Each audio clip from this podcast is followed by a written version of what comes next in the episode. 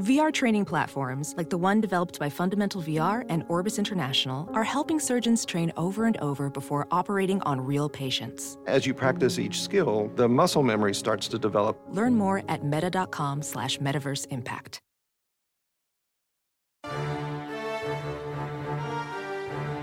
This Pure Bracket Sweet 16 matchup is presented by Pure Hoops Media.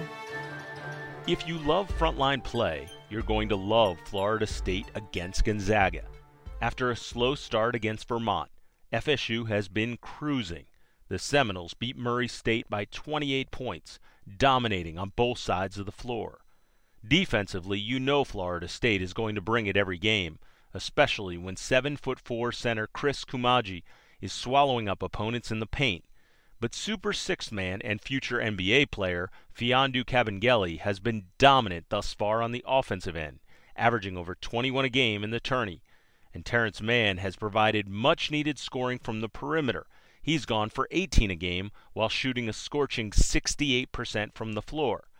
But the question for the Seminoles is who else will score? They need to hit shots to keep up with a loaded Zags offense. Mark Few's squad has put up at least 83 in each of their first two games.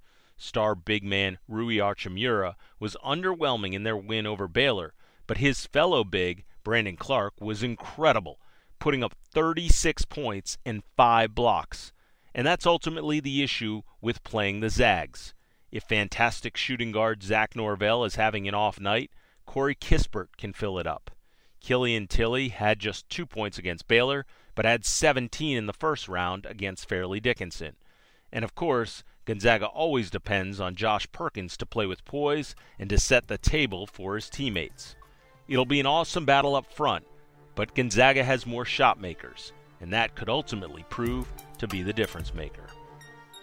This Pure Bracket Sweet 16 matchup was brought to you by Pure Hoops Media. Be sure to visit purehoopsmedia.com for continued quick hitter goodness.